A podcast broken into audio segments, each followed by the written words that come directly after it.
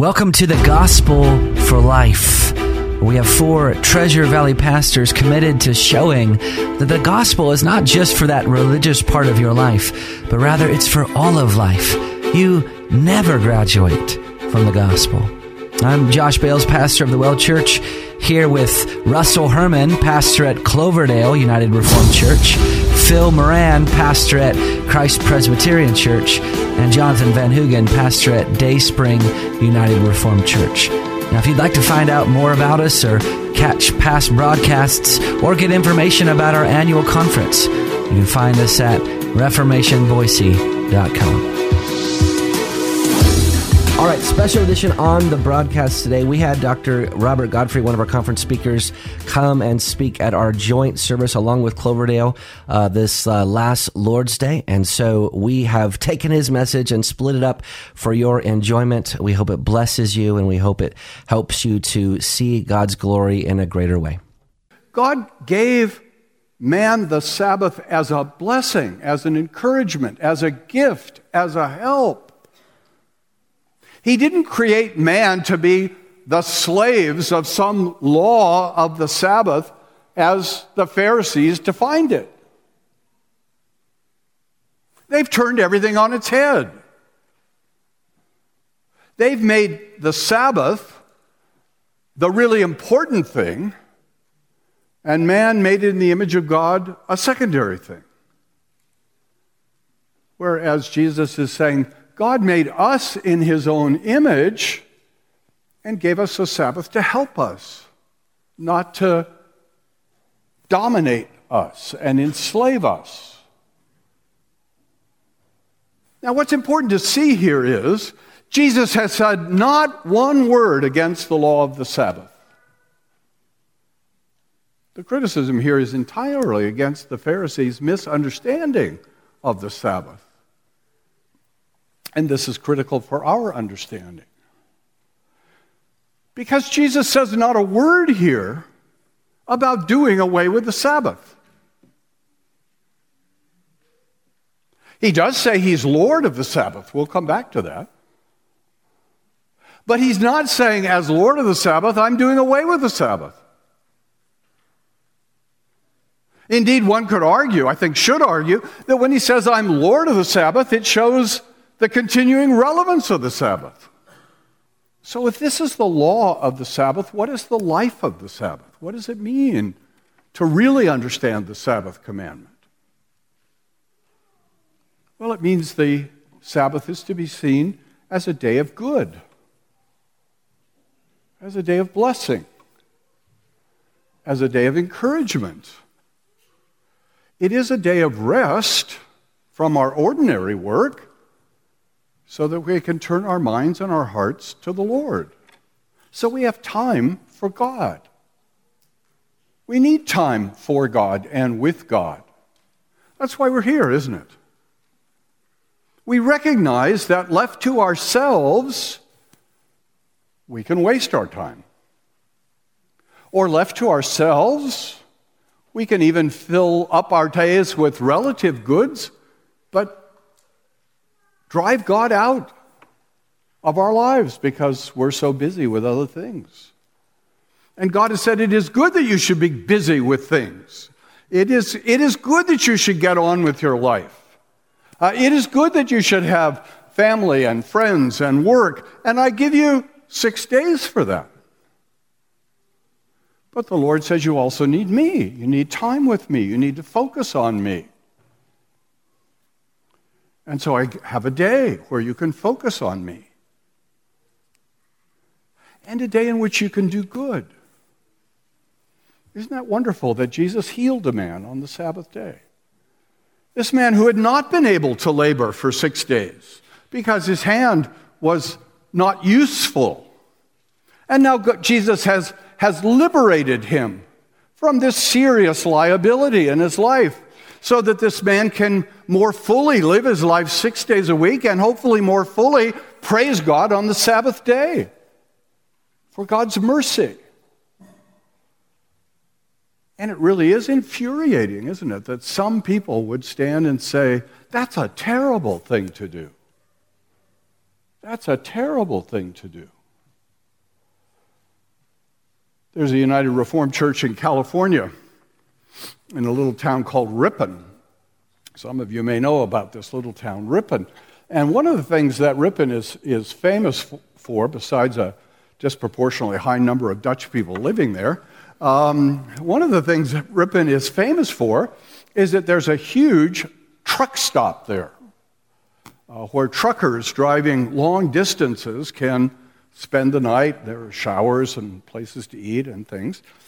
And the URC church there has started a mission outreach to truckers at the truck, truck start, stop.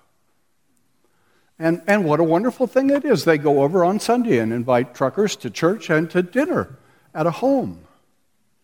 And, and some of these truckers have been deeply moved by that, by that outreach.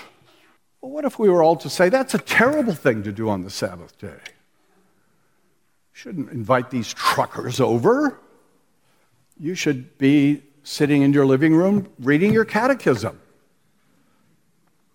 When I was in high school, that's what I was told. Sunday afternoon, there are two things you can do you can read the Bible or read the catechism.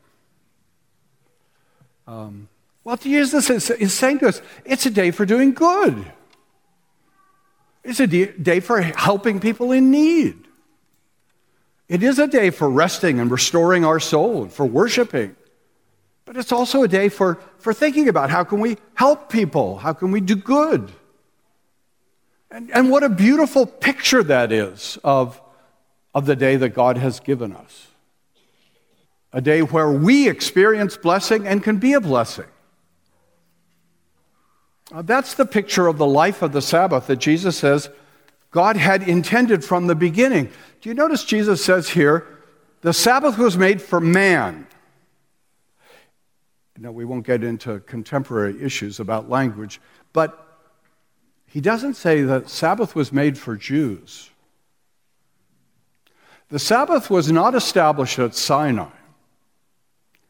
The Sabbath was established at creation. Uh, God made the seventh day holy and blessed it. Now, for whom did he make it holy? Not for himself. God is holy all the time. For whom did he bless it? Not for himself. He's blessed all the time. He's not even in time. He made the Sabbath day holy for man. That's what Jesus is saying here. For all men, all people need the Sabbath.